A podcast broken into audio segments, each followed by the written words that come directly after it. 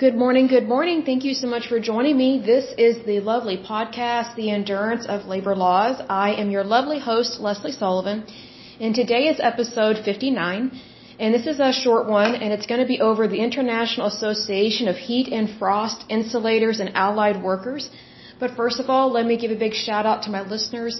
So let me go to my lovely list here because you guys are awesome. It's good to see you here.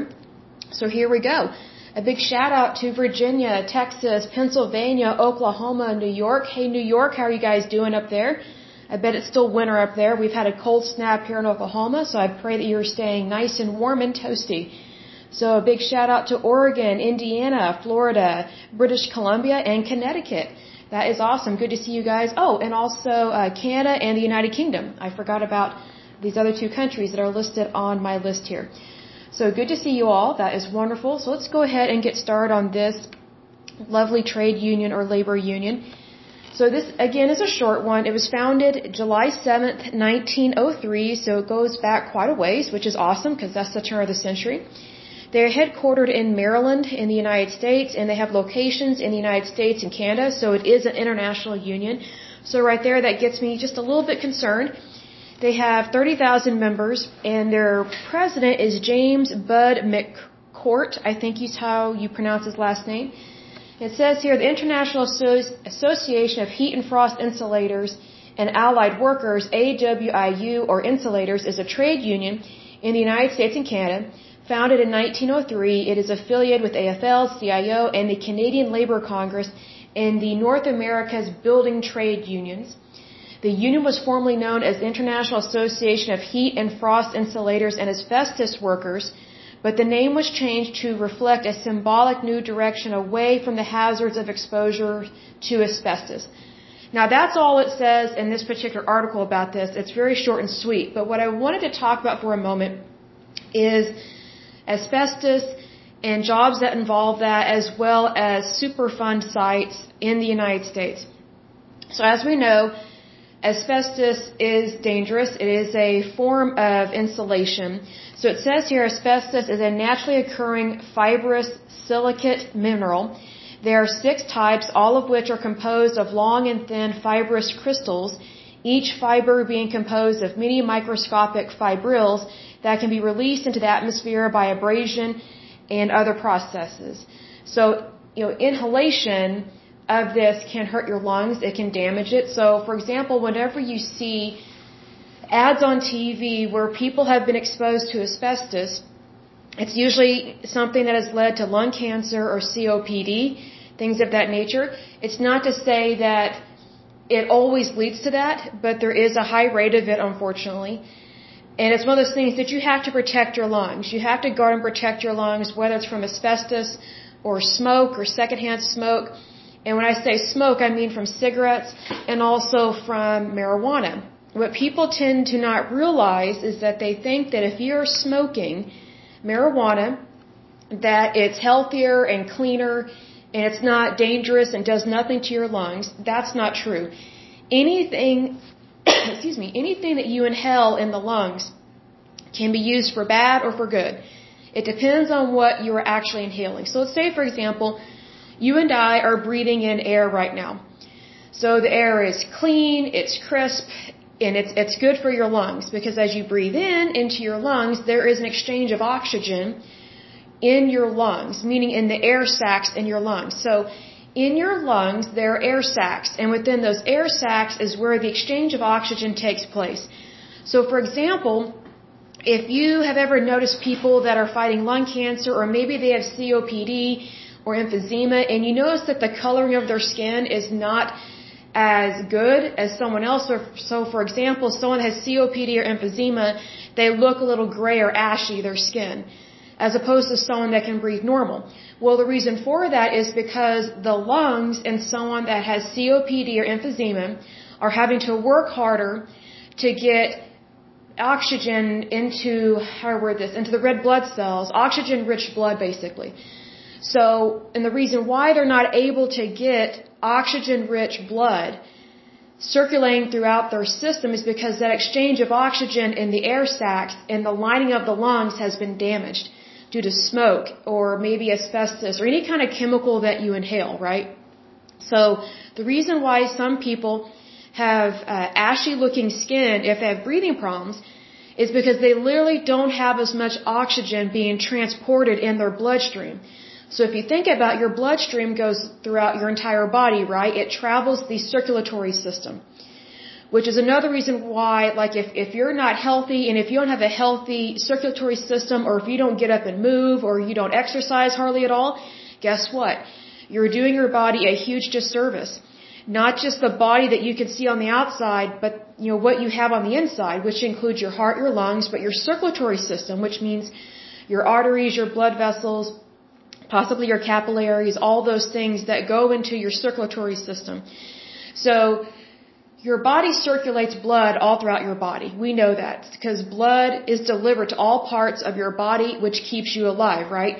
Well, in order for that blood to be good blood, it has to be filled with good oxygen, meaning it doesn't have. Um, trying to think of how to word this. Like we breathe in oxygen to exhale what we need to get rid of. Is basically what it is. Like there, there's an exchange that happens in the lungs. And I want to make sure I word that right, so hold on just a second. Okay, I'm back. I want to make sure I use the right words here. So we as people, mammals, we breathe in oxygen, we breathe out carbon dioxide. I want to make sure I didn't think of monoxide, because carbon monoxide poisoning is like when your pilot light goes out but the gas is still running and that fills up your house and it's a colorless, odorless gas that can kill you and suffocate you which is why we now have carbon monoxide detectors in our home. But carbon dioxide is what we breathe out of our mouth. We breathe in oxygen, we breathe out carbon dioxide, and the plants, everything that is living in regards to the plants, they use the carbon dioxide as food.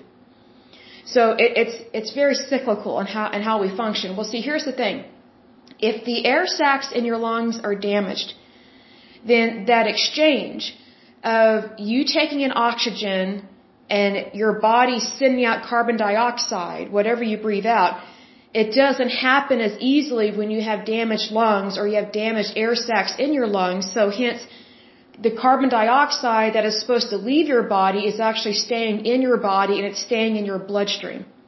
It's basically becoming toxic to you. So that's why whenever you see someone who's having trouble breathing or maybe they're on a I don't want to say an air pump, but like an oxygen tank. The reason why their skin looks ashy is because they're having a hard time with getting oxygen into their blood and carbon dioxide out of their blood. That's the thing. So whenever you are exposed to asbestos or anything that is harsh like that to the lungs, it damages your lungs and it's usually permanent. Like the air sacs in your lungs, once they're damaged, it's it's almost impossible for your body to repair them. That's why whenever smokers, um, when they start smoking, they, they may not feel the effects of it immediately. It's over time. So whenever you see a smoker that's wheezing and having a hard time breathing and they have discoloration in their skin, they didn't start out that way. It took 10, 20, 30, 40, 50, 60 years for it to get that bad. So that means that over time, Slowly their lungs were damaged. Slowly the air sacs in their lungs were damaged. So that's why some people, whenever they're smokers, they don't realize how much damage they're doing to their body until it's it's right in their face until it's wow i literally can't breathe my oxygen levels have gone down so bad that now i'm gasping for air you know, and maybe they can't go up just a small flight of stairs, or maybe they're having a hard time walking from their car to the doctor's office, things of that nature. See, here's the thing. I wish more smokers knew that the damage that you're doing to your lungs is immediate. It's just slowly progressive. That's the thing. So I think more people would not be smokers if they had that immediate effect of like someone that is like living off of one lung. But unfortunately, they, they don't see it that way. It's often because they don't see the immediate effects.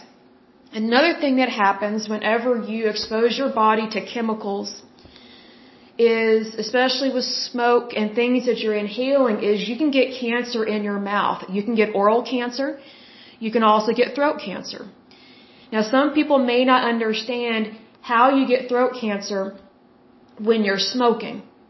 When, when you're smoking, you're really just inhaling that into your lungs. Well, why would my throat be exposed to that? Here's the thing. Nicotine, when you are smoking a cigarette, that nicotine, when you are inhaling your cigarette, like puffing it in basically, or sucking it in, that nicotine mixes with your saliva in your mouth. That's why smokers typically have really horrible breath. It's because of the tar and the nicotine that is in their saliva.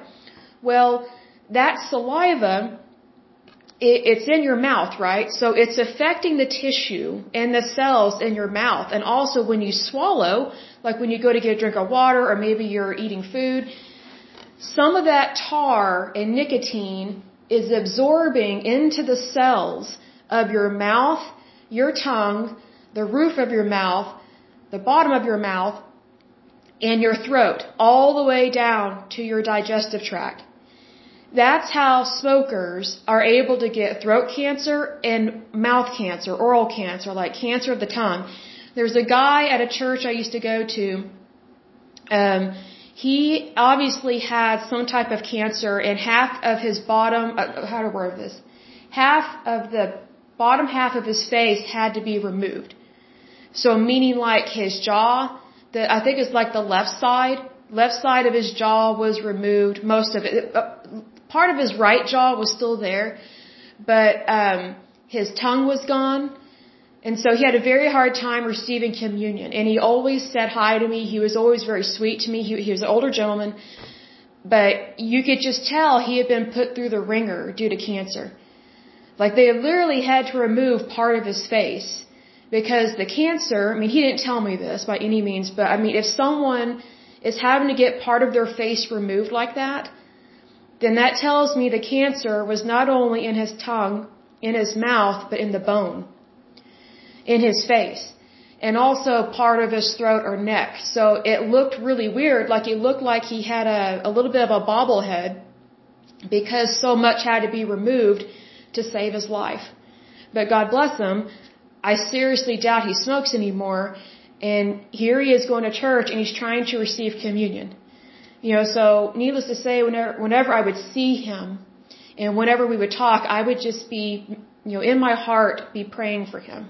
Because I can only imagine what all he went through with that treatment. But he survived. That's the thing. He survived. But anyway, um, you know, there is a real danger in being exposed to asbestos as well as to cigarettes, tar, and nicotine, and also marijuana. Now, I'm not against marijuana. I say if you want to smoke it, go right ahead as long as it's legal because I, I, I look at it this way. I would not want to do something that's illegal because I don't want to risk, you know, throwing my life away on a jail sentence. And also I want to do things that are worth living for. You know, I want to do things that are legal and moral. so being that, I think that way, in regards to marijuana, I think you're taking a big risk, a huge risk by smoking marijuana. You know, just because it comes from a plant, quote unquote a plant, that doesn't mean that it's okay to smoke it. Now, there are some really good properties to marijuana that you can utilize, but you don't have to smoke it. You can get the gummies. You can also get medications that are stemmed uh, or that, that come from the hemp plant. You can also get lotions and things like that that you know you can apply to the skin and it gives you the same therapeutic benefits without having to smoke marijuana. Here's what people don't realize about marijuana when you smoke it. It still damages the lungs just like tar and nicotine from a cigarette. It, it still damages the lungs because the, the lungs they only know what they know to do, right? Like every single one of our cells are programmed to do what they are supposed to do. That, that just comes from our DNA. We cannot deny that. That's science. That's anatomy. Those are the facts, right? So your lungs, whenever they are exposed to something that's not oxygen, it's damaging your lungs. It doesn't matter what it is. Because your lungs were only built to breathe in oxygen and to breathe out carbon dioxide. So, you you have to look at it that way because those are the facts. So just because someone is smoking marijuana, that doesn't mean that they're free and clear. If anything, I, I personally believe that the way to really prevent lung cancer and any kind of cancer that affects the mouth, oral cancer, or throat cancer is to number one, not smoke that stuff at all, whether it's marijuana or cigarettes or cigars or even do dip. I can't stand dip. Uh, oh, that's so disgusting. That's just as bad as smoking a cigarette. Like, I've seen guys that do dip, their mouth looks so hideous and horrible on the inside. And that tissue is slowly rotting away because of what it is constantly being exposed to. And their breath is horrible, their gums look disgusting, their teeth start to rot. Like, I saw this when I was in college. I saw some guys doing dip, and I'm like, that is the most disgusting thing I have ever seen. Like, I knew the old men did it. I knew the old men did dip, but I didn't think young men with nice, healthy, white teeth, you know, that, that want to marry a good wife, I didn't think they would ever do that because I would think that if you want to, you know, marry a hot chick, you would not want to have this bulging thing in your lip. You know, I, I just kind of took me aback. So needless to say, I never went out with any guys that did dip. Smoked, yes, a little bit, but we would always end up breaking up because I couldn't take the smell of it. It would make me nauseated. And plus, there's another thing, whenever I'm around smoke, it really bothers my lungs because I've had bronchitis and I've also had pleurisy twice, so I'm like, I don't want to be exposed to that. And another thing, whenever I am exposed to smoke, especially from cigarettes or marijuana, that smell gets on your hair and your clothes. So then whenever I get home, and I've been around someone that has that smell on them, or maybe in their car, or maybe we went on a date, whatever the case may be, I have to wash my hair like two or three times. I cannot stand that smell. And then I have to go get my clothes dry cleaned to get that smell out. That, that's how strong those chemicals are, and also that's how strong those substances are that it, it really latches on to stuff. Like just the, I don't know how you describe it, the, the, the fumes or exhaust or however you want to word it, um, whenever someone's smoking, you know, that it really contaminates the air and it sticks to your clothes. Like, just think about that. So whatever is sticking to your clothes is sticking to the lining of your lungs, which is really sad. So my personal opinion is if we want to really knock out lung cancer that's due to smoking, because here's another thing, lung cancer, throat cancer, oral cancer, all of that can happen without even smoking. I've met some people, or I know some people that happened to. They got lung cancer, yet they never smoked a cigarette. Never. Or maybe they got mouth cancer, never smoked, never did dip, nothing. Like, it, can still happen. Cancer can happen to anyone at any time. That's not meant to scare you, not by any means. But cancer can happen regardless of whether you are exposed to something or not. But when you are exposed to something, you are putting yourself at a greater risk. So I would think that you would not want to put yourself at a greater risk. Not by any means. You know, you want to have a good, long, wonderful life. Well, don't expose yourself to stuff that can be very harmful and very dangerous to you. So, but anyway, um, I remember going to high school and, you know, we had the druggies at our school. It was a public school. And these guys were notorious, uh, sorry, notorious for smoking marijuana and, you know, a couple of them were really hot. They were really cute, but I was like, I'm not going to date you because you are smoking this. And, you know, back when I was a teeny bopper, Oklahoma had this war on drugs thing. And I mean, our, I don't know how to describe this, our, our justice system or our, or our sentencing system greatly punished people that did any kind of drugs. Like you basically threw your entire life away and you got beat up and or killed in jail just by smoking marijuana. I'm just like, it's a plant that people are smoking. To me, it's no different than smoking a cigarette. I just don't want to do it. I just don't want to be around it. But there was the shaming and blaming and excessive punishment. It's like the punishment did not fit the crime. And there were a lot of people that their lives were ruined just by smoking a cigarette or not a cigarette, excuse me, uh, smoking a joint, smoking marijuana. They got thrown in jail for that. I'm like, it's a plant, like it literally grows up out of the ground, and because someone rolled it up and put a light to it, it it's it's equivalent to almost manslaughter. I mean, it was insane. this war on drugs. And here's another thing. If you actually want to get people off of drugs, putting them in jail is the worst thing you can do. And the cop out to that is they, they claim that, well, marijuana is a gateway drug. That is not true. I have learned from dating druggies and from being around druggies, whether it's in high school or also um, in just regular everyday life. I've worked with people that were drug addicts, even as an adult. I knew they were drug addicts. I knew some people that did meth. I could tell they did meth. Like they would never come out and tell me. But I could just tell by the way their skin looked because they had these pock marks. And I was like, okay, either they're having really bad chicken pox or the plague or they're doing meth. So I pretty much knew they were doing meth. And so, um, here's the thing. Whenever you throw someone in jail, they learn other bad things to do and they're around really bad people. Like just because someone smokes a joint that is not the same as killing someone or committing fraud or things like that. It's just simply smoking a joint. And I'm not saying that you should smoke a joint. I'm not endorsing it. I'm just saying I don't care that you do that.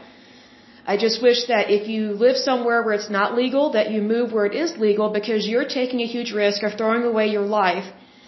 And if you think that the district attorney is going to be kind to you, you are mistaken. If you are in a very extreme state, if you if you live in a state where they are so extreme on punishing people, you need to move elsewhere. You need to go elsewhere because you are taking such a huge risk with your life. And what is the point of throwing your life away on frivolous laws that that you're breaking? It just doesn't make sense to me.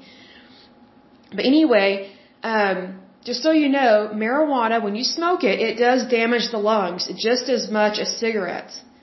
Because again, you're not breathing in oxygen. You're breathing in a substance and your body doesn't know what to do with that substance. So the substance just stays in there and lingers in your lungs, and that's how it damages your lungs. So just FYI, know about that. My personal opinion on this in regards to healthcare is that if someone is a smoker, whether they smoke cigarettes, cigars, do dip, or maybe they smoke marijuana, I think as part of their yearly checkup, and yes, I said yearly checkup, everybody should get a yearly exam. It's called an annual, whether it's for men or women. It's just basic to get an annual exam. And um, I think as part of that, if you're a smoker of any type, you should get a chest X-ray every year, or at least every two or three years, because the way that you can catch lung cancer early is to do a chest X-ray. They can actually catch it really quick. Once like a few cells start over replicating and start over mutating, which is what cancer is. We know this to be true. Unfortunately, that is how it works. When you have cancer cells, they're basically cells that were supposed to die, which we've talked about this before. Cancer cells are cells, however, this, they are normal cells that did not commit cell suicide. And the immune system is having a hard time getting them out of your bloodstream and getting them out of your body. So because they have not died off like they are supposed to, they just keep replicating and over replicating at a very rapid rate, which is why sometimes we have different cancers that grow very quickly. Like that's why some cancers, you know, you might not know you have it for 10 years and it just grows slowly, you know. There are other cancers that once it starts to grow, you maybe have a month or two, maybe four months to live. That's why there is such a difference in the timeline of when you get diagnosed to when um, your your life expectancy is about to change, so to speak. And that's not meant to be harsh. That's not meant to be cold. Not by any means. I love all of you very much. I, I very much pray for my listeners. I pray for you guys very much all the time. And um, it's it's one of those things that I'm not going to hide the truth from you. Because I think that it's important that you know the truth, and if something comes up in your life, don't fear it. Don't freak out, because that's very easy to do that. Just know what the facts are, and, you know, if you are a believer in Christ Jesus, which I am, if you're not, you know, that, that's your choice. You know, I respect your choice on that. That's not a problem there. But I will say this, when you are scared, and when you don't know what's going to happen in your life, which hardly any of us ever do, but whenever you get a bad diagnosis, or even a scary diagnosis, or just just kind of like, hey, we've noticed something. We need to monitor this. Hey, that's kind of scary in itself because something has happened that is out of the normal, that's out of the ordinary. If it was me in that situation, I would start praying immediately. So I have had situations like that happen in my life, which is probably why bad news doesn't bother me as much as it used to because I've been through so much trauma. I've been through so much hardship. I've been through a lot of healthcare scares, I guess you could say. And I've almost died. So what I have done over my life, over the years, is I have just taken it up in prayer and I just choose to keep that dialogue open between me and my Heavenly Father so that way I am renewing my mind with the peace of Christ instead of my own um, my own rational way of thinking or my own opinions because I would rather think on things of above as opposed to things that are below. And that may sound simplistic, but I've look, I look at it this way. I like to keep things simple because it keeps out the stress, it keeps out any craziness, and it helps to detox your life. So if you are going through something kind of crazy right now or something stressful, I don't care what you believe in, take it up in prayer. I don't care what your walk in life is. I don't, I don't care what your past is. I don't, I don't care what your mistakes are. It doesn't matter. Take everything up in prayer and you will feel such a peace. And here's the great thing about prayer is that it is actually one of the original forms of meditation. There are so many people that love to do meditation, but sometimes they feel like, hey, I'm not getting anything out of this. Well, what I always suggest to people is you, you up your game a little bit, which is how I word it. And, you know, I, I'm competitive, so, I mean, I, I play a lot of sport, uh, sports and I am athletic. I'm an athlete. So, um, I tend to think, oh, I need to up my game on this. If something's not going right, then first of all, I need to take it up in prayer, but secondly, I need to take a look at, okay, what am I doing or what am I not doing? And what can I do to make a difference? What can I do to make things better? You know? But the great thing about prayer is that it takes all that pressure off of you. And sometimes that's what we need, especially in America. I think in America, we live in a very high stress, highly strung, um, stressed out society. And I think that's very unfortunate because I have noticed that stress greatly affects your health. It greatly affects your life. It greatly affects your career, your decisions, and things of that nature. So I think that if you de-stress, then you can really make better decisions and, you know, you, you, how do I word this? You have the ability to have more joy in your life. So what I mean by um, upping your game, because I've noticed this with people that they're like, oh, I just like to meditate. I'm like, well, if you're not getting what you want or what you like or what you need out of your meditation, I would encourage you to pray about it. I really would. I would encourage you to go to your Heavenly Father and ask Him to help you with that, especially if you have a serious illness, especially if you were exposed to asbestos or even if you were exposed to tar or um, any type any type of uh, un, unsafe or unsanitary mining, you know, like coal mining, things like that. And we do need coal. I'm not against coal, not by any means, because we do need coal. And coal miners, they, they deserve to have a job, but they also deserve to have a safe job. So they need, you know, equipment that helps keep them not just safe, but extremely safe, like protect the lungs. Because once you ruin your lungs, they're gone. And so that's when you end up being on a lung transplant list. And sometimes lungs are hard to come by, sometimes they're not. But I will say this, if you can get one lung as opposed to two, get at least one lung, just get something to help you, you know, help, help your body out with that. Because sometimes a double lung transplant, um, it does carry risk, but everything carries risk, so that's not a big problem there. But the thing is, is that a double lung transplant is a much more difficult procedure than just replacing one because you're, you're having additional risk, right? So just know that there is always hope. And regardless of your circumstance, I would say up your game and go to your Heavenly Father in prayer, ask Him for healing. And, you know, the way that we word it, you know, within the, I guess the, the Christian world is you, you stand on God's holy word. And for those that don't understand what that is, I used to not know what that meant for years and I was a Christian. But um, now I know what it means, and it's a great tool to use, especially if you need help of any kind, whether it's physical, mental, emotional, spiritual, financial, whatever the case may be. So maybe this is a good time to talk about that because I'm not really sure if people are being told the truth about Christianity and what it means to stand on God's holy word. Well, initially when I heard the phrase stand on God's holy word, I was like, well, that seems pretty disrespectful to stand on God. Who are we to stand on God? That's not what that means.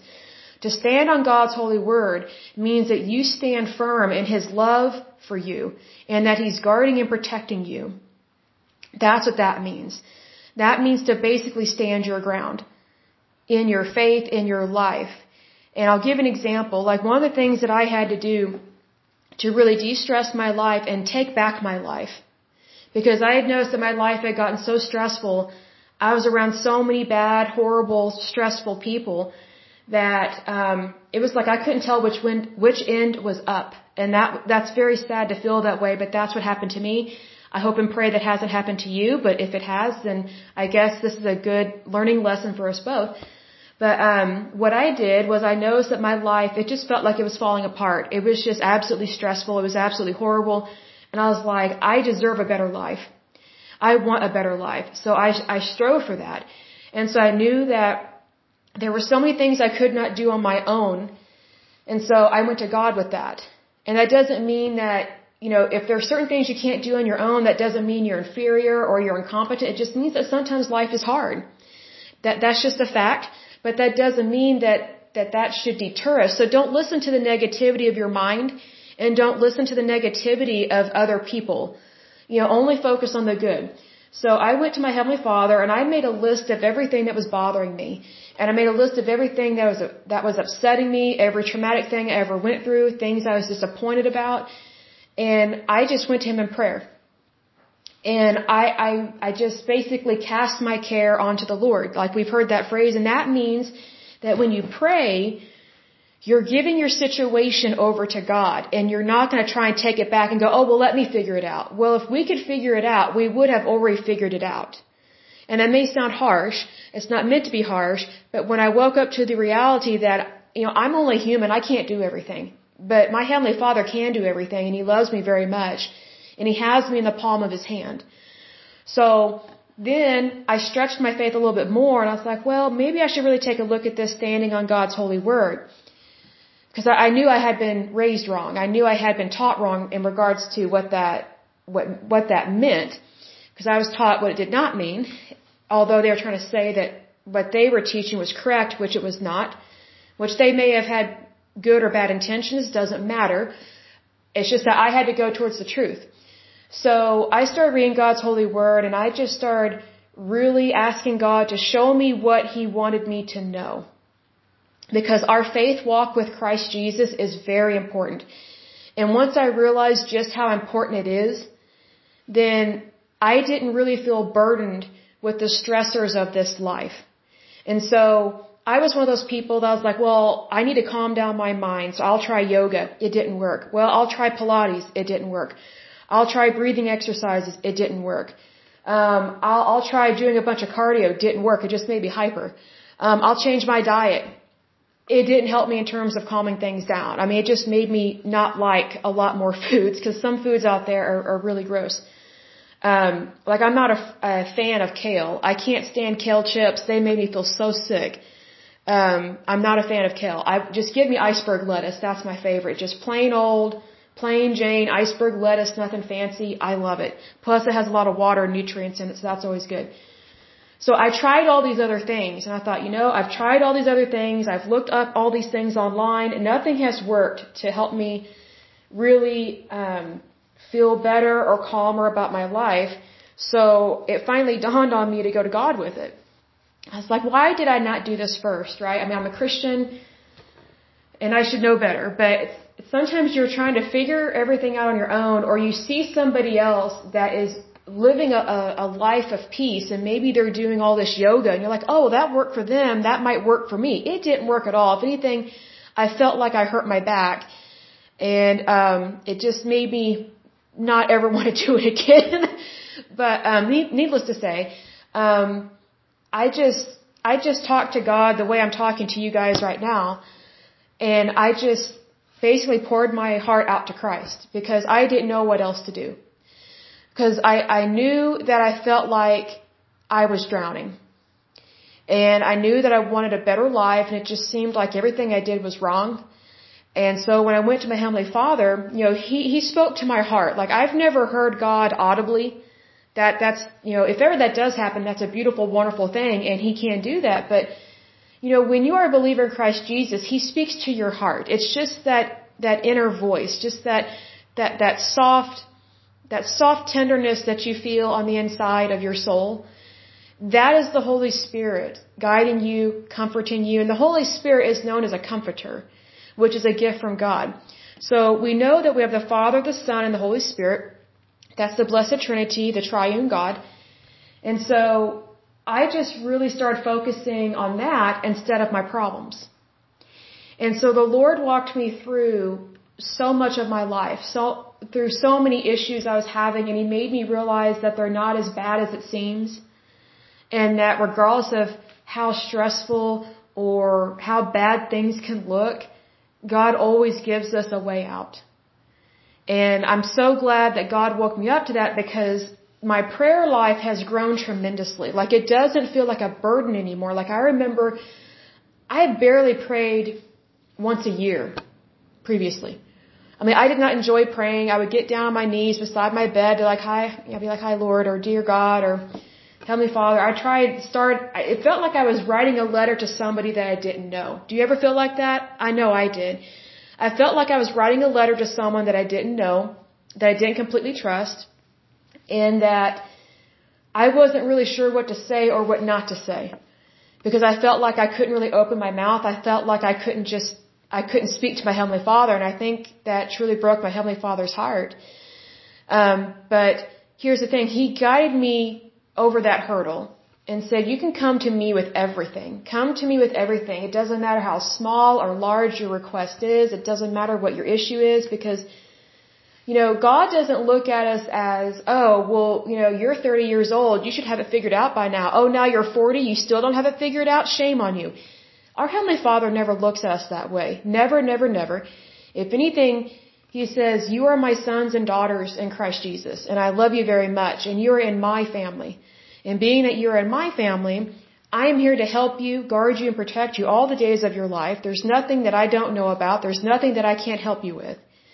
And so once I realized that, wow, this is my, my, my new beginning, my true beginning, I really grew in my faith in a way that I have never known. And I was not a big prayer warrior. I was not, um, religious per se. I mean, I, I believed in God, but I felt very distant from Him for years, for years. And it's like the more religious I tried to be, the worse my life got. So I just pumped the brake on that and I was like, you know, I don't want to be religious. I just want to believe. And you know what? Really, that's all Jesus requires of us. You know, He doesn't expect us to act like a Pharisee or a Sadducee or you have to say this many prayers. You have to do this at this time of day. Like those are rules, laws, and regulations. Like, you know, Jesus didn't come here to be a burden on us. He came to earth to take our burdens away from us. You know, there's a big difference in that. So once I realized that, you know, I wasn't taught right in terms of the faith, and then what I converted to was not the best one to convert to as well, you know, I really woke up to, I guess, a better calling or a true calling in Christ Jesus. I don't know how else to describe it. But when I really focused on the truth of God's holy word, it really opened my eyes to having a better life, not a stressful life. Because I think as Christians, sometimes we think, oh, our life's going to be tough, it's going to be hard, we have to be poor, we have to be miserable. No, that's not what God's holy word says at all. So if someone's telling you that, they are definitely deceived. Either that or they are blatantly lying to you. I, I hope that they're just deceived and that, and that they're not trying to bring harm or, or hurtful things into your life. But here's the thing. When I grew in my faith, I wasn't trying to find something to fill the void. I wasn't running anymore. I, I just felt at peace. I don't know how else to describe it. it. Just felt like I had finally found my joy. I don't have to do these stupid exercises that hurt my back. I don't have to eat kale chips. I don't have to sit and breathe, you know, like like a humpback whale or something, do like these heavy breathing exercises you know, I don't have to do that. You know, I know who I have found, and that is the Lord Jesus Christ. And when I focus on Him, everything else falls into place. And what I noticed was that when I grew in my faith, whenever I read things like with these labor unions or maybe you know, things to do with asbestos or things like that. And when I'm talking about um, other organizations and I'm talking about the human body, before really focusing on Jesus Christ, I would get really upset. I would get um, really agitated about it. I'd be like, I, I would, you know, the way I used to think is I would look up asbestos and then I would look up all the companies that are doing the wrong thing. Like I would focus on the bad. And I'd get all worked up over it. And I'd be like, see, look how bad these people are. No, no, no, no, no. That's not what I'm called to do in Christ Jesus. And that's not what anyone is called to do if you are a believer in Christ Jesus. Like we're called to be peacemakers. We are called to be good and true to God's holy word. And if you want to be a peacemaker, you cannot bring division. It's one thing to state the facts, which is what we have been doing this entire podcast. Are some things disappointing? Yes. Are some things kind of shocking and what we discover? Yes. But we overcome that. And I am definitely a living testimony of that because I almost quit this podcast several, several episodes ago because it really bothered me what I found, but I just kind of told myself to suck it up and to continue this journey. Um, but it's one of those things that when you put Christ first, you put God first, then the things that disappoint you or bother you, they, they don't agitate you. They don't irritate you like they used to. And you just kind of, you acknowledge the facts. And what I've learned to do is I pray about it. So I've been praying for these unions. I've been praying for their members. You know, if ever we come across something that's very shady, I pray about it and I ask God to help that person or that organization. Because I know that with God, all things are possible because nothing is impossible for God. So, I mean, I look at it this way when it comes to um, people that have been exposed to asbestos. I look at it this way, they can be healed. God can heal them. And that may sound crazy because I look at it this way. There was a time when I was younger that if you told me, oh, this person's been exposed to asbestos, I would have been like, oh no, it's cancer, isn't it? Like I would have immediately gone to the negative because that's how I was raised. And I think that's how a lot of us think. We automatically assume the negative. Well, now that I've grown stronger in my faith, I'm way stronger now than I was in times past.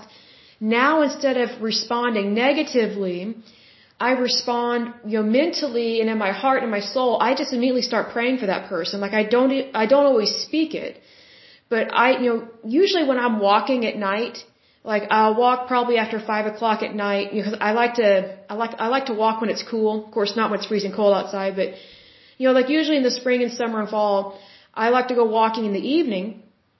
And usually when I'm walking, I'm praying or or I'm doing some form of meditation, and I'm lifting up all the things that are on my heart, whether they're tough things, good things, bad things, things I'm struggling with, things I'm heartbroken over. I mean, I, I'm praying. And it's such a relief to me. And it, you know, it, it, how word this, like, it gets me closer to God in a way that I never knew.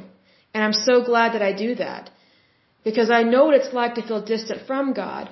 So I know that my faith is where I need to be. Because now when I hear bad news about people, I don't react in shock and horror, you know, like I don't react ever like a Jerry Springer show, a Jerry Springer show, but um, I think sometimes we we overreact and we get too shocked about stuff and that's just kind of the nature of things right now, which is unfortunate. I think we need to calm down and I think a perfect example of people that are not calm are people that are on the news. Our newscasters, our news stations, because the way that they make money is to over dramatize and traumatize things and they create hysteria. I think that's very much a horrible thing to do. I don't think it brings our country together. I think it pulls our country apart. And I also think it leads to mental anguish. And, you know, we're not supposed to cause mental anguish on anyone. We're supposed to be kind and forgiving. And we're supposed to lift those people up in prayer that, that definitely need help. Even if it's someone we don't like or don't trust, or maybe we don't understand them, or maybe they're just so far out there, weird and different. Whatever the case may be, we're supposed to pray for them. So now whenever I meet people or hear about situations where someone got exposed to a chemical or maybe they've been diagnosed with cancer, I just immediately pray for them. And I don't pray a wimpy prayer. And this may sound harsh, but I just want you to know there are wimpy prayers out there. So do yourself and other people a favor and don't pray wimpy prayers. And I'll give an example of a wimpy prayer. A wimpy prayer is, Lord, if it be your will, heal this person. Lord, if you can do it, heal this person. Lord, if you want them to live, heal them. Now, why is that a wimpy, if not evil prayer? And I'll tell you why. It's the word if. I think it's very insulting to our Heavenly Father that we go, well, Lord, if it be your will, you'll do the right thing. Well, that's causing doubt and unbelief, not only in your life, but in anyone that you're praying for. So you need to get work, to get rid of that word if. Let me get a drink real quick. Hold on just a moment. My mouth's getting dry. It's kind of dry here in Oklahoma. So here's the thing. The word if causes doubt. Let me ask you this. Does doubt help in any way? No, it does not. Doubt deters people from the truth. It deters people from happiness and it causes fear. It causes anxiety and dread. Now, being that we know about doubt, I would think that we would not want to have doubt in our life at all. So, I was taught to doubt God as a little girl. I, I was told that He's an evil, hateful God, and if something bad happens to you, that He's trying to kill you. That's what I was raised in. It was horrible. So every time I got sick, I thought God was trying to kill me because that's what I was taught. That's what I was raised. So, needless to say, I definitely left that religion, went to a different religion, realized I had just exchanged one cult for another, and so I left that other religion, and now I'm in a way better, faith-filled, kind, inclusive, sweet, caring form of Christianity.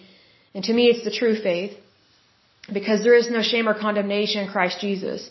So it's a very positive, uplifting church. They also tell you the facts, like they don't just sugarcoat stuff, but they don't shame and blame and they don't just do this wrath of God stuff, which I can't stand at all. Because if all you're doing is living in fear and dread, then you're really not living to your fullest potential, which God wants all of us to live our lives to our fullest potential. So we know that to be true because we can read God's holy word and we see that all throughout the Bible, God's love is like confetti. It's, it's all throughout the Bible. In, in almost every chapter, His love for mankind is, is everywhere in there. So to try and manipulate His word and to say that He hates us, which some people have done, which I can't stand, for people to do that is first of all heresy, number two, it's lying, and number three, it's just wrong to do that. Now some people think that what they're saying and doing is completely true. So you know, there's some people that they, they only know what they know and they don't want to hear anything else. Well, I'm the direct opposite of that. I know what I know, but I know that as a human being, I still can acquire more knowledge and I can still grow. And so when I chose to grow in my faith, I really woke up to the fact that I didn't really know God's love and that's why I didn't trust Him or like Him. So when I started to understand and believe in God in the way that we are supposed to, then I stopped doubting God. I knew that there were certain prayers that were being said that were completely wrong. And that I need to stand on God's holy word, which means that you believe wholeheartedly that God loves you. He wants what is best for you. He doesn't shame you. He doesn't blame you. He doesn't harm you. He doesn't hurt you. He wants you to be healed of anything and everything that's going on in your life, whether it's physical, spiritual, emotional, mental, um, so I say psychological, but that would already cover those, and then also financial. So, you know, God wants you to live a blessed life. I mean, just think about the word, what the word blessed means. Let me look that up. I'll be right back. Okay, I looked up the word blessed because I think it's important that we know what the word blessed means. You know, we can always say God bless you or it's a blessed day, have a blessed day, but we really need to understand what, what these words mean. So the word blessed, the Merriam-Webster dictionary definition of this is of or enjoying happiness. Um, let's see here, bringing pleasure, contentment of good fortune.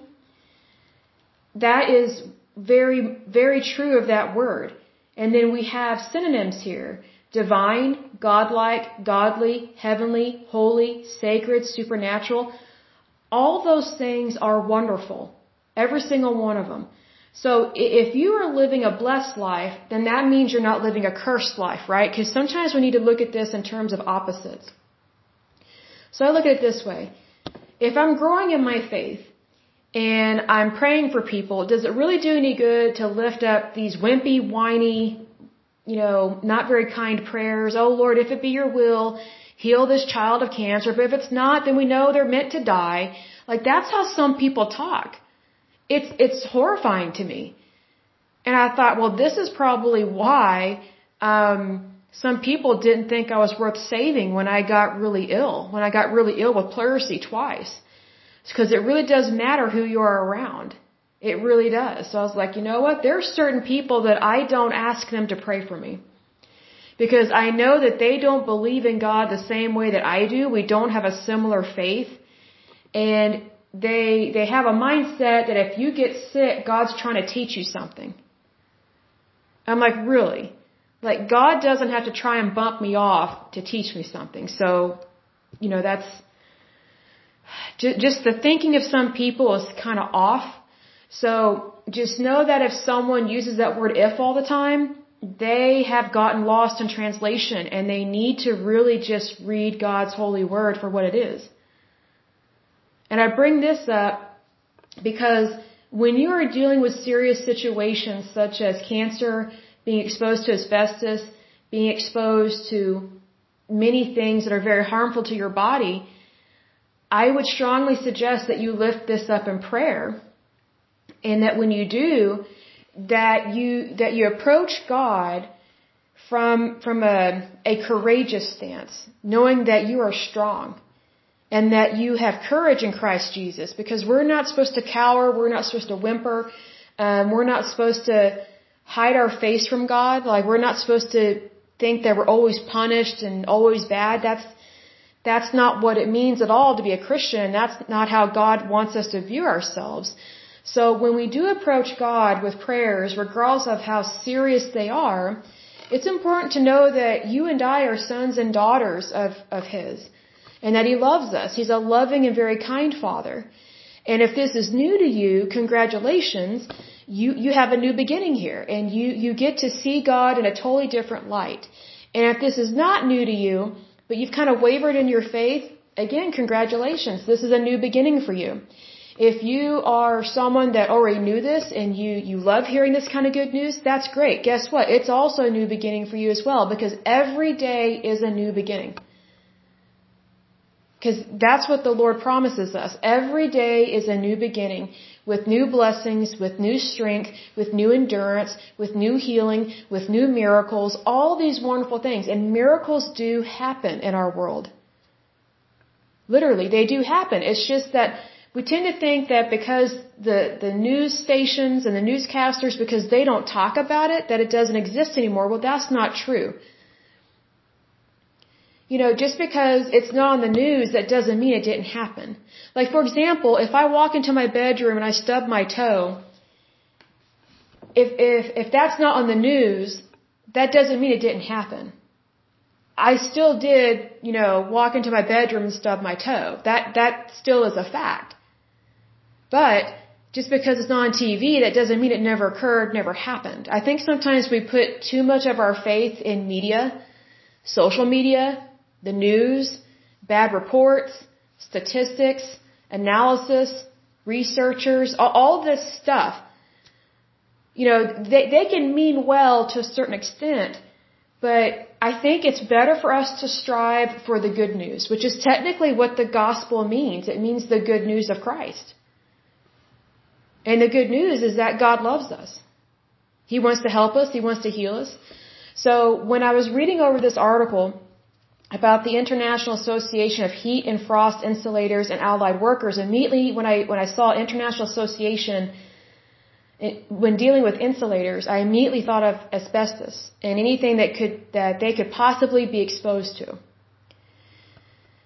And so um, it really got my attention, and then it made me think about Superfund sites.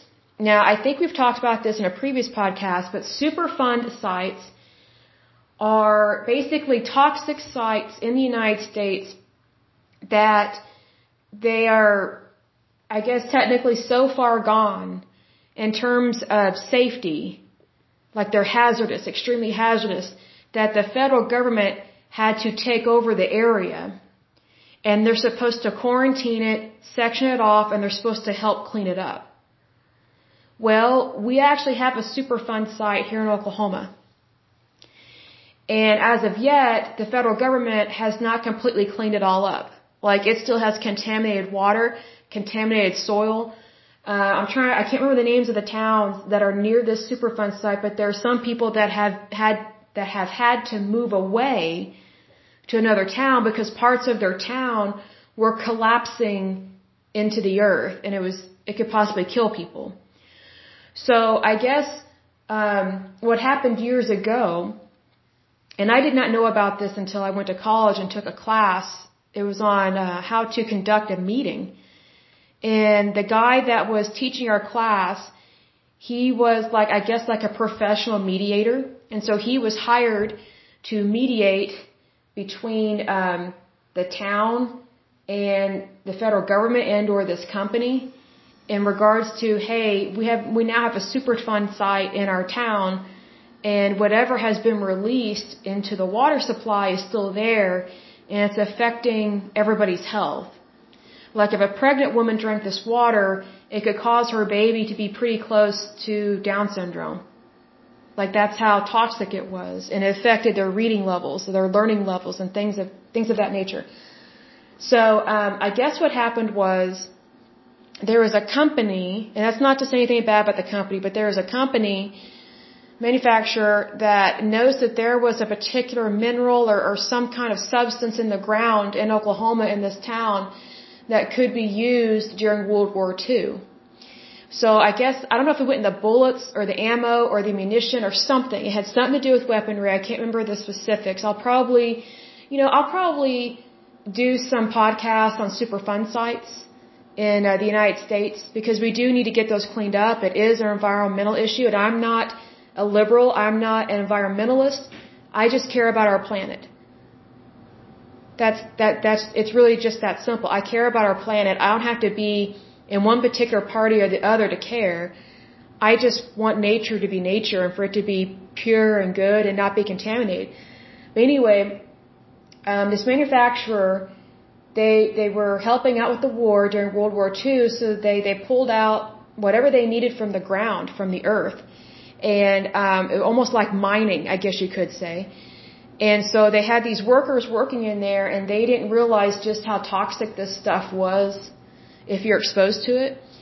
And so um, they also did not mine it correctly down in the earth, so a lot of these mine shafts have collapsed which is why to this day some people's houses are collapsing into the earth like a giant sinkhole. It looks like something out of a sci-fi film, like when an entire house just collapses into the ground and it just keeps falling into into the ground and you don't even know if those people are alive because they were in their house when it fell through the earth when it, when it fell through the ground and collapsed so um anyway you know the war ended and then um, I don't know if they continued manufacturing or not. I have to look it up. But they noticed that the the people that worked in those mine shafts, their health was greatly changed after working in there because they they weren't really given the best safety equipment if they even had safety equipment back then. I don't know. I don't know how far back OSHA goes, and I don't know what they knew about airborne contaminants back in the 30s and 40s. I just don't know what their level of education was in terms of, of uh, manufacturing and things uh, uh, like that. I just don't know. So my apologies for that. I'm being ignorant on that. But, you know, they were probably, they probably had no clue would be my guess. A lot of times whenever we discover stuff, it's because we didn't know. So it's kind of easy for us to look at it and say, oh, that was wrong to do that when it's after the fact. I mean, we have all this knowledge and education now and all this medical treatment now, but they didn't have back then. They were just trying to fight a war and win the war. They're trying to win World War II. So, um, so anyway, the war ends.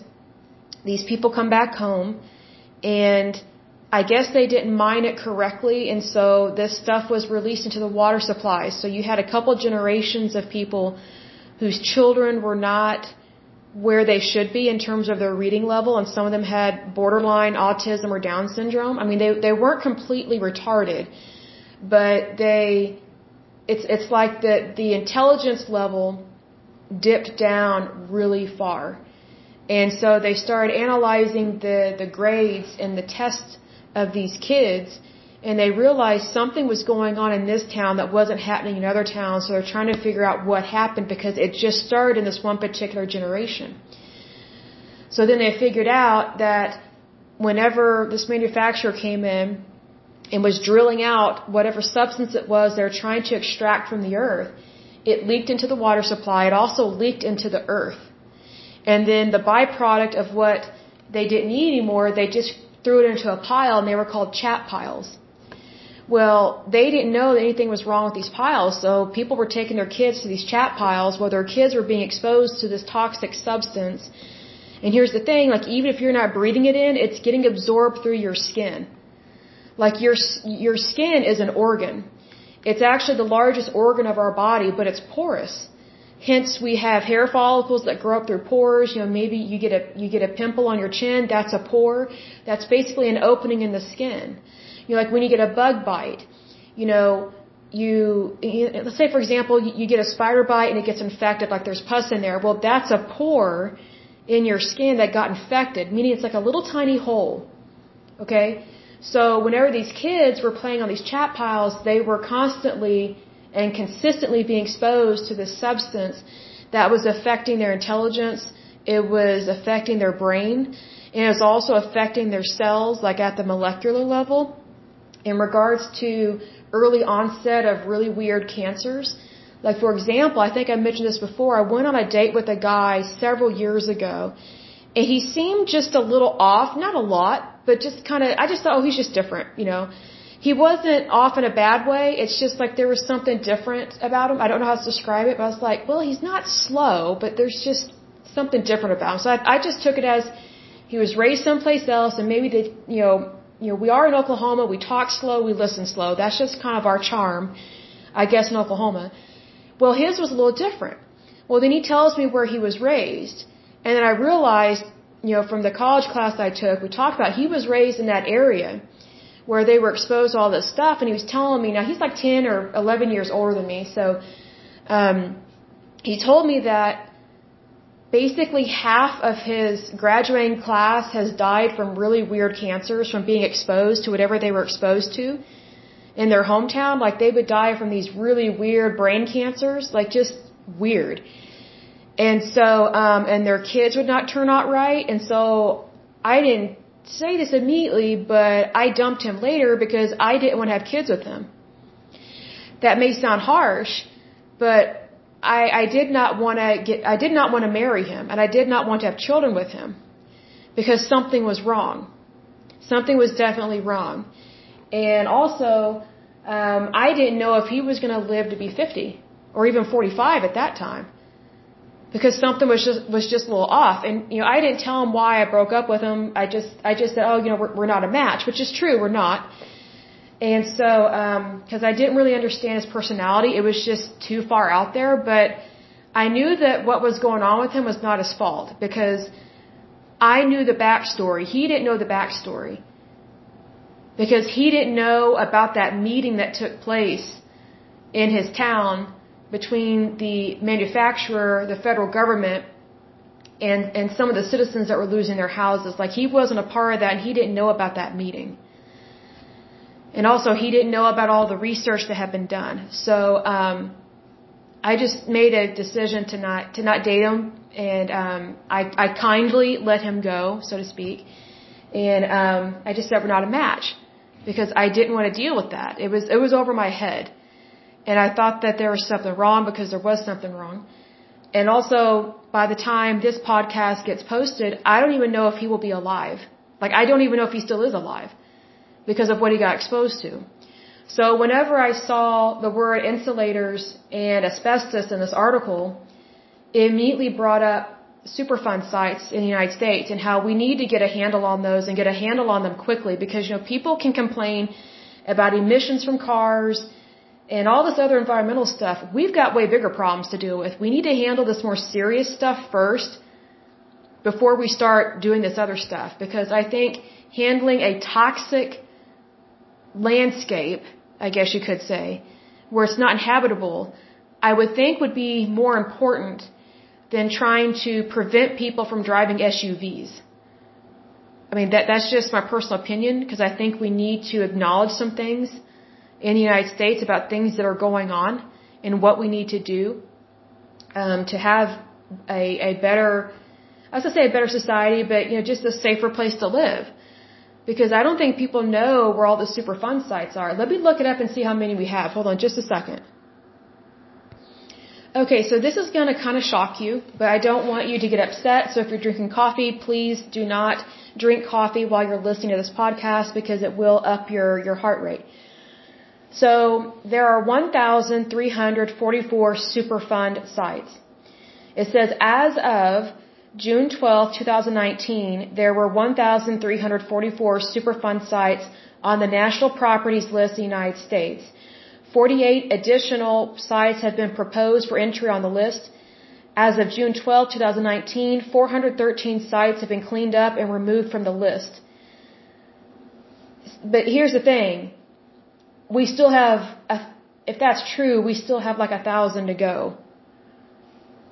I mean, it, or that, or 1,344. I mean, if you subtract 413 from that number, or add to it, it's kind of, it's kind of iffy, you know, because here's the thing. Let's see, it says here, da da da, stuff about the Environmental Protection Agency. As of 2021, there were more than 1,300 Superfund sites within the United States. So we still have quite a few to go, and some of these have been here for years. They, they've been sitting there for years, and the government did not clean them up. And what's interesting, I'm looking at the map. Most of them are up in the Northeast, which is really sad. And there are some in California, but there's way more, excuse me, in the northeastern part of the United States. So let me go back to this one site and take a look at this. And we do have some still in Oklahoma, and that, that just it irks me because I don't like it. It really bothers me. Um, but let me go to Oklahoma. Let me click on this since it makes me think of this. So let's see here. We have, oh, it lists the county, but not necessarily where it is. Wow, okay. Oh, I can see why we have some of these. Okay. All right. Well, let's see. We have one, two, three, four, five. Oh, wait a minute. They have proposed and deleted. So let's see. We have one, two, three, four, five, six, seven, eight, nine, ten. We have 10 Superfund sites in Oklahoma. And then I want to look up New Jersey because it looked like they had a bumper crop of them there. I am correct. Oh, this is, oh my goodness. New Jersey, I am so, um, I was going to say sorry for you, but I'm not going to be sorry. I'm going to pray for you. I'm going to pray that these get cleaned up. So we have, oh my goodness. All right. This is not the time to get, all right, let's just say it like it is. So there's 1, 2, 3, 4, 5, 6, 7, 8, 9, 10, 11, 12, 13, 14, 15, 16, 17, 18, 19, 20, 21, 22, 23, 23, 24, 25, 26, 27, 28, 29, 30, 31, 32, 33, 34, 35, 36, 37, 38, 39, 40, 41, 42, 43, 44, 45, 46, 47, 48, 49, 50, 51, 52, 53, 54, 55, 56, 57, 58, 59, 60, 61, 62, 63, 64, 65, 66, 67, 68, 69, 70, 71, 72, 73, 74, 75, 76, 77, 78, 79, 80, 81, 82, 83, 84, 85, 86, 87, 88, 89, 90, 91, 92, 93, 94, 95, 96, 97, 98, 99, 100, 1, 2, 3, 4, 5, 6. Wow. Okay, so New Jersey, you have 106 Superfund sites in your state. That is a lot. Um, but I just want you to know that um, that is concerning, but at the same time, it's an opportunity to do good. So I look at this way. Each one of these we can pray about. Like that's what I was talking about earlier. Like whenever you see something that's kind of shocking, like it kind of took me aback that there's like 106 of these or 105. Um, it's uh, it's sad that we have that, and New Jersey is a small state. So it concerns me that New Jersey has this many uh, Superfund sites, but you don't really have a lot of land. So that tells me that you have a lot of people that could be exposed to these. See, it's one thing if you live in Texas or you know a large state and you only have a few super, Superfund sites, but you have so much land that your people are spread out. Well, for New Jersey, your state's not spread out; it's very small, and yet you've got a ton of Superfund sites. I mean, a bumper crop of them. Um, you do have quite a few that have been deleted, which is awesome. I think you had like, let me see here. Da, da, da.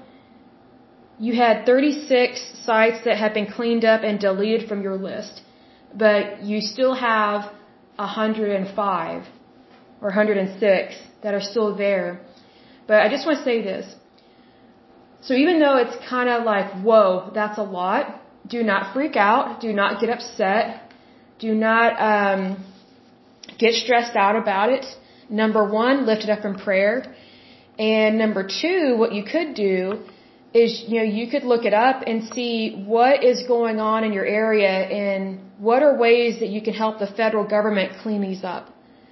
Because I look at it this way, the federal government it technically belongs to us, the citizens, and sometimes we need to do our part to help out the federal government because obviously the federal government is not doing a good job on this because a lot of these Superfund sites go back to the 80s. Like I'm looking at the dates that um, that they were listed. A lot of these go back to the 80s, and yet they still haven't been cleaned up. Like I was born in 84, so that means for the last 38 years they haven't cleaned up some of these sites. That's really sad. Like all they had to do, they could clean up one site per year if they wanted to, and that would be 38. They could actually do a whole lot more at the same time, but I'm just saying like, they could have totally knocked out this list way sooner. Cause I think it's ridiculous that these have been on the list since the 80s. But see, here's the thing. Like, there's one here, American, it's the site name, but it's American Cyanamid, and it's in the municipality of Bridgewater Township. The county is Somerset. It was put on the Superfund site September 8, 1983. Here's the thing. That's just when it was listed. So it's probably been a Superfund site for many years before it got listed.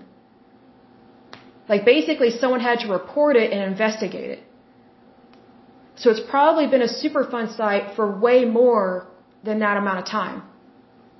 Which is really sad, which would be 39 years. It's probably been a Superfund site for like 50 years or something. So just, just think about this. That means that these Superfund sites that are still there, that have not been cleaned up, that means they're still toxic. They're still polluting the earth. They're still polluting the water. There's here's another thing. When you pollute the water, that is extremely bad. And here's why. Because when you're polluting the water, you're technically polluting the water table. Now, for those that haven't been taught about the water table, because I don't know what they teach in schools these days, but I remember being taught about the water table in grade school. And I was fascinated by that because I actually wondered, where do we get all this water? It's not just from the sky because we don't always get a lot of rain in Oklahoma, but we do get water from somewhere. Well, the water table is basically the, the source of water that is in the ground. So these Superfund sites, if they are contaminating the earth, the soil, the minerals, the rocks, everything, the grass, the trees, all of it, if they are contaminating that, it's also contaminating the water table, which is the source of a lot of water supplies. That is a big concern. And there may be some people that they don't know that they're drinking contaminated water. That's why whenever I drink water, I only drink bottled water and I, I, I only pick from a certain source. Because I know where the source is. and I know how they treat the water. I'm very picky. I used to not be picky, and then one time I drank some water. It was so disgusting. It, it was filthy. Like I had to spit it out. I was like, what was that? I would rather drink a Dr. Pepper than ever drink that again. Because at least with Dr. Pepper, you're not drinking contaminated water. It was so filthy and so gross. So I was, I was in college at the time, and, um, I was living in an apartment that was kind of outside of town. It was out in the boonies. That's what we called it because it was out near some fields and they the, the town was slowly building up going further out my apartment complex that i lived in was kind of on the outskirts of town. And so um i noticed that when i was cooking my food didn't taste right. I was like what is going on with this? I noticed it was different. Noodles tasted different. Vegetables tasted different. Everything tasted funky. I was like that is really weird. I was like man is something going on with my taste buds? I was like this doesn't make sense. And so then I drank the water. I just happened to get a glass of water from the tap. I was like, oh, this is so filthy and gross. And I noticed that my cat would not drink her water. She turned her nose up and she was refusing to drink her water. And I was like, whoa, what's going on? Animals are very smart. They know when water is contaminated. She could smell it. Even though I couldn't smell it, she could smell it. And so that's when I bought a water filter. I did one of those water filters that you screw onto your tap and you like flip it up I kid you not, that water filter, it was supposed to last like four to six months. It lasted a month. Sometimes only a couple weeks. I was buying all these water filters. It was clogged with so much stuff. It was unbelievable. I was like, this is ridiculous. So then I had to start buying um, large pitchers of water that would filter the water when you pour water into it. I was going through water filters like crazy. It was insane. I was like, this is disturbing. Like, what have I been cooking with in terms of water? I was like, this is very disturbing to me. I was like, I, I do not like this. So then I started buying a bunch of bottled water. And this was way back in the day when only like, if you were from California or New York, you were considered the weird bottled water people. That's just how it was in Oklahoma. That's that's what we thought of people like that because we're like, you're not going to drink from the tap. I was like, you're crazy. But then now I understand why they're not crazy. So thank you, California. Thank you, New York. I appreciate you guys. You guys are awesome. You were right about water on this. So that's when I started buying water in bulk. Was was when I was in college and I started cooking with bottled water. I don't ever use water from the tap. Like I don't even like cleaning my dishes with water from the tap. Like I use a lot of soap when I when I wash my dishes because of this. So my, my point is this with this story is that when you have a Superfund site, it affects everything in that area. It contaminates it. That's why the federal government and the EPA has to section off that land. It has to to protect the citizens. I'm not a fan of tyrannical EPA or tyrannical governments, not by any means. Not by any means. But when they have a serious situation and they've got to protect the citizens, I am all for them sectioning off the land, putting up chain link fences, and figuring out what to do to protect the citizens. In that same token, I just wish they had addressed all this stuff way sooner. Because just think about all the people that have been exposed to the water, the soil, the air from these areas. Because stuff can be airborne. Dust, debris. I mean, that, that's just that part of it. So just, just know going in that there's a lot that we can do to make our country better, and I'm all for it. So, number one, what I do is I pray about. I'm glad I looked up this list because you know, come tonight when I when I have a, a prayer session, um, I'm going to lift up every single one of these Superfund sites. There's there's 105 or 106 of them. Looks like some have gotten deleted. Um, but the ones that have been added to it make it like 105 or 106 now. I'm going to be praying over this, and I'm also going to be praying for the people that live in that area. That they get the best possible medical care because here's the thing, just because you get exposed to something, that doesn't mean that you should be forgotten and thrown away or thrown away like a piece of garbage. No, no, no, no, no. You deserve the best five star health care that there is. The best. I don't believe in subpar health care, not for anyone. I don't care if someone's here legally or illegally. They, they deserve the best health care. If they go to a hospital and they need treatment, they need treatment. If they have insurance, great. If they don't, who cares? Just give them the bill. They can pay it out when they can. Healthcare is healthcare. Treat the patient. And treat them how you want to be treated. If you're a doctor listening to this, you know how I feel about some doctors, but um, it never hurts to treat people in a loving, kind way. It never hurts. Even if they're not nice to you, you are still doing the right thing by being loving and kind to them.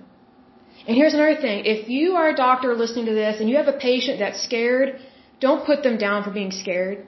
Don't ridicule them. That happened to me and it was so horrible. I was really scared about something. This doctor was so horrible to me. I was like, wow, I'm never going to see that person again. Because they didn't take me seriously. For whatever reason. Also, if someone doesn't understand what you're saying, don't get irritated at them. Sometimes doctors use really big words that the average individual doesn't know because most of us have not been to medical school. You know, that's not an opportunity to be mean to somebody. It's an opportunity to educate them. Just say, oh, well, here's what the word means. Just break it apart. You know, like biology, you know, enzymology, so it's the study of anything biological, right? That, that's basically kind of a simplified way of looking at it. Or psychology. It's the study of the psyche. Study of the, of the human mind. Not the brain, the human mind. You know, just, just let people know the facts. Because here's the thing. Sometimes people are educated and they, and they would normally understand what you're saying, but because they're scared, they're, they're, they're blocked from understanding what you're talking about because they're, they're fearful. So be patient, be calm with them, and just tell them the facts. Sometimes you might have to hold their hand through the situation, sometimes physically hold their hand, sometimes just kind of spiritually hold their hand, just kind of walk them through the facts. And don't be Debbie Downer about it. Just say, hey, regardless of what happens, we will take care of you. We will provide you with all your options you know, we've, we've just told you what this prognosis is. That doesn't mean it's over. Not by any means. There's, there's always treatments we can do. And, you know, if you need your medical records, we will give you your medical records. If you want to go get a second opinion, you are free to do that. That's okay. We are here for you. We will help you in any way that we, in any way that we can because we want what is best for you as the patient. Now, the reason why I say all this is because I've been on the receiving end of all the opposite of that. I've come across some really mean and hateful doctors. They are few and far between, but when they are horrible, they are horrible. There is just something not right about them. When they are horrible, to me, they should have their, their license pulled and or deported from the United States because I don't ever want to see them again. Like someone that were so horrible to me, I was just like, wow, you literally don't know how to treat people in a kind manner. You don't value human life. So I've had it where um, what happened to me was doc- some doctors have refused to give me my my records, my medical records, and those are my records. The records belong to the patient; they don't belong to the doctor. The doctor's job is to order the test, interpret the test, interpret the results, and then relay that information to the patient. It is their medical records. It's not the doctor's, it's not the healthcare facility's medical records. It belongs to the patient because the patient paid for those records, whether it was through Medicare, Medicaid, Sooner Care, health insurance, or even just cash if they had to pay for their visit, whatever the case may be. Those records belong to the patient. I've been told by, there was one doctor who said I didn't know what I was talking about. I was like, um, yeah, eh, actually I do, but you know, I, I, you know, this isn't my first rodeo with this, but, um, you know, let's just try and get the treatment under control here. And then there was a, there have been several doctors that have looked down on me for being a woman. Oh, you're you're just a whiner, you're a complainer, you're you're just hormonal. It's just because you have ovaries. Well, actually, you know, am I a woman? Yes. Do I have ovaries? Yes. Am I complaining? No. I came here for treatment. I came here for a educated opinion, not an uneducated opinion. I want to get the best possible medical care. And what I don't understand about bad healthcare providers is that they're charging our insurance. They're getting paid a copay and they're getting paid a contractual agreement from the health insurance company. So they're collecting these fees, but then they don't even want to help the patient. They don't even want to give them access to health care. I'm like, wow, that's thievery. That is so wrong. It's evil and corrupt. Now those kinds of doctors are very few and far between. And it can happen in private health care, in socialized medicine. I mean, I think it's personally, personally, I think it's worse in socialized medicine because I see more and more cases of it popping up in the UK and Australia. Because whenever you put medical bureaucrats in charge of your health, you are in for a wild ride. And it's you, the patient, that suffers, not the doctor. So I just get really concerned with stuff like this. But even though I get concerned with it, I don't let it bother me. Even though sometimes things can take me aback, I pray about it. And let me say this, even if I'm not sure what to pray for, like there are times that I've been so shocked by how I've been treated in a medical appointment that I just walk out of that office going, Lord help me, like what the bleep was that or what the hell was that? Like I try not to use bad language with Jesus, not by any means, but I just, which is typically why I say bleep, but I'm just like, what the, you know, I used to curse like a sailor, but I've never been in the Navy, but you know, it's just like, whoa, some things just really take me aback. Just the hatred towards women sometimes is really bad. And also, um, hatred towards people that they just want to know what's going on, but it's like the doctor doesn't want you to know the truth. And it's like, well, it, is my health care. I'm paying for it. I need to know about it. Even if I wasn't paying for it, I would still need to know about it. Even if I was just, you know, going through Medicare or Medicaid, which technically you still are paying for it because you're, you're a taxpayer. And sometimes with uh, Medicare, you are still paying for it twice or triple because it's coming out of your taxes and you're forced to purchase a policy that you don't really want if you're over the age of 65. So it's like, you know, you, when you are the patient, you're, you're more than that.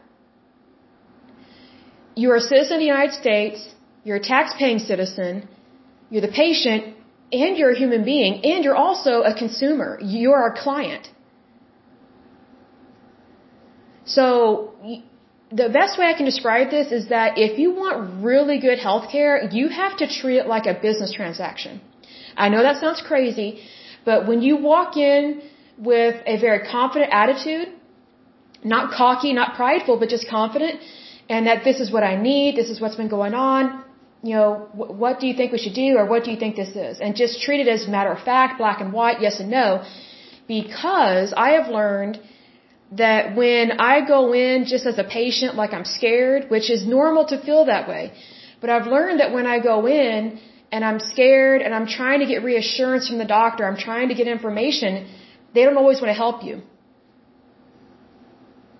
However, if you just treat it as, oh, okay, well, well, thank you for your help. You know, I'll take a look at these, these numbers, and I'll take a look at the treatment options, and um, I, I will get back with you. Thank you so much. It is very difficult to treat it black and white, yes and no, but I had to retrain my brain to do that. And it's not easy. It was very difficult. Because see, here's the thing. You know, for years, I thought I could just tell my doctor everything that was going on. I could just say it like it is. And I've learned you can't do that. Because even doctors shame and blame and judge and are prejudiced and are biased. Why? Because they're people. They're people just like you and me. They make mistakes. They have character flaws. They lie. They cheat. They steal. They do hurtful things. They, they do harmful things. They're people. I'm not excusing any of that. I hate all that. It's horrible. And if something bad does happen, report it to the police for sure and the appropriate authorities. But here's the thing. No one cares about you the way God cares about you, is my point. Like, whenever I go into a doctor's appointment, I pray before I go in. I'm usually praying during the doctor's appointment and I pray after the appointment. Because I know what it's like to be on the receiving end of a horrible medical practitioner. Hateful, evil, almost reminds me of Auschwitz. I mean, it's like, you know, just because they may not be wearing a swastika, that doesn't mean they're not acting like a Nazi.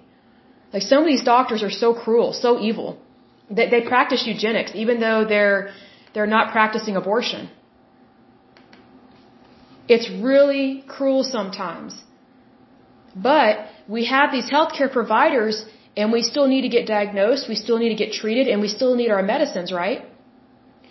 So the way to handle that is just treat it black and white, yes and no, and do not be emotional. And that is very hard for a lot of people. And it's not just for women, it's for men too, and it's for kids. Teenagers, teeny boppers, young people. Because when you're dealing with your health, it's like, this is my body. Like, I, I just want it to be normal. I just want it to, to be healthy. So it's like you're trying to hold on to something healthy, but at the same time, you're having to deal with your body not doing what you want it to do and what it should be doing. And here's another thing. If the doctor's having a bad day, again, get ready for a wild ride. You might even get a lecture from the doctor and it's like, whoa, I got one of those. And I was like, okay, obviously that appointment was not about me. it was about them and their life and their so-called misery, yet they make well over 150k a year. I don't think they have anything to complain about. So um, I just think, okay, count your blessings, but I don't say it. But you know, it's one of those things that sometimes when someone is more educated than you, they like to make you feel it. And sometimes the way they make you feel it is they're cruel. They're pompous, arrogant, and prideful. Now again, most healthcare providers are kind and sweet. And I love those. But man, when you come, when you come across a bad one, it's, it's just shocking. And you just think, why the bleep did you ever go to medical school? Oh, that's right. Because you're smart and you want money. That's what it is. It's greed. Doctors can be greedy. Very few of them are. But when they practice greed, it is so obvious because whenever they're hateful to patients, but yet they want to charge your insurance,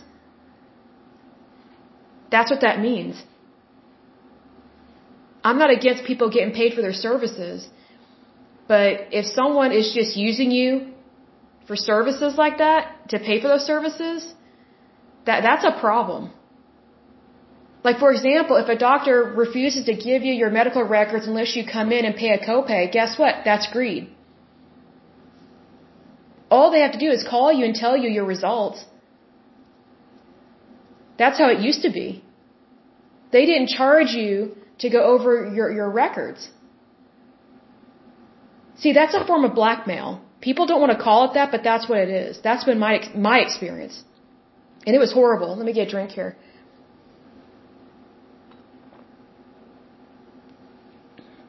So I've had some doctors that they refuse, some of them flat out refuse to give me my healthcare records, so I had to go basically behind their back, which I don't care.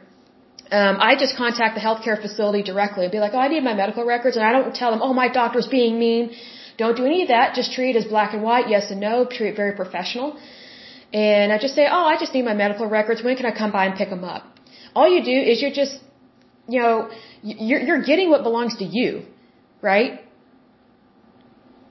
So sometimes what doctors will do is they'll say they need to go over your healthcare records or they won't give them to you unless you come in and be seen by them. Which means you're going to be charged a copay. And so what I do in those situations is when I go in, I don't pay it. I just say, oh, I've already met my deductible, just charge my insurance. I do that all the time now. Even if I haven't, haven't met my deductible, I just go, oh, just, just send it to my insurance first and then I'll get the bill. See, because here's the thing. I, initially I didn't realize what they were doing. I was like, oh, I have to be seen. I kind of thought that was odd because it's just paperwork. It's just give me the lab work. Just give me what I need to know, right? And we can talk about if we need to on the phone. It's not a problem. But um, once I figured out that they're just trying to collect another copay, guess what? I could never get that copay back. They don't give. They don't refund it. So even though they shouldn't have been paid that copay, they don't return it to you. So I look at this way. I don't pay them until maybe 30, 60, or 90 days out from the appointment. Because I want to get my explanation of benefits for my health insurance. Because I want to know, do I even owe them money? Because for all I know, my health insurance might have paid them for the whole visit, which might be $500 a whack. But then the doctor's office is saying, oh, you still owe us $40 for your copay. It's like, no, actually my insurance paid all of that. So if you are not getting paid something, you need to contact the insurance company, not me. Because my explanation of benefits tells me what I owe you and what I don't owe you, and it says I don't owe you anything. Like I, in, you know, I just treat black and white yes and no. It's like, oh really? I was like, well, you know, my health insurance says this. I was like, you know, would you like me to, to send you a copy of my, exp- my explanation of benefits? It says I owe you zero dollars and it says what they paid you. You know, are they saying that they, that they paid you something else? Because you might want to call them and talk to them about your contractual agreement and see what monies are missing. So you have to treat from a business point of view because even though sometimes they're totally screwing us over, which is horrible and hateful, I can't stand that. It's evil, it's wicked, but if you treat it from a business point of view, it puts you in control because you are in control. It's your body, it's your health care, it's your money, it's your life. It doesn't belong to anybody else, it belongs to you. It is always your life. It is never theirs. Sometimes doctors like to act like the fact that you went to visit them, that all of a sudden you have to do what they say and that if they recommend a medicine that you have to take it. No, you don't. No, you do not. You, you can deny medical care. I mean, if you don't want to take a certain medication or if you don't agree with the diagnosis, go elsewhere. And if your doctor, you know, treats you like dirt for getting a second opinion, guess what? They were never meant to be your doctor to begin with because what doctor would not want you to feel comfortable? What doctor doesn't want you to know all the facts? That's been my experience. And again, I hope and pray, my lovely listeners, that you guys have never gone through what I've gone through but if you have, I pray that first of all, you forgive the person that was horrible to you. Because forgiveness is the biggest key to healing. It's, it's the, I don't know how to describe it, but it, it relieves you of that burden. So forgive them. Just literally say, Father, they know not what they do. I forgive them and I ask you to forgive them because this person has obviously got a lot of problems and it's obviously not about me, it's about them. Because I don't know what's in their heart and in their soul, but obviously it's not good stuff at this point. So I pray that they change and that they grow in love and kindness and they come to know you. That's what I pray for people that are mean to me. And it took a long time for me to be able to pray for bad people. A long time. Woo. Because I wasn't expecting bad people, especially not in our healthcare industry. And bad people can exist anywhere. Anywhere. It doesn't matter if it's healthcare, Wall Street, real estate, you know, federal government, state government. They're, they're, they're people just like you and me. They, you know, well, they're not always exactly like you and me, but um, they they have their flaws, and sometimes they're really big flaws, and they they need our help is the thing. And the best way to help someone is to pray for them. That's the biggest thing. But I will go ahead and close out this podcast. It was definitely a good one. Um, kind of a semi-serious one, but I always like to give hope. I always like to remind people there is always hope. And I always tell people it's not over until God says it's over, and even then, He makes exceptions to the rule every day. So don't ever give up. God loves you. He loves you so much. And just know that you are in the palm of His hand. So you have nothing to worry about. So until next time, I pray that you're happy, healthy, and whole, that you have a wonderful day and a wonderful week. Thank you so much. Bye bye.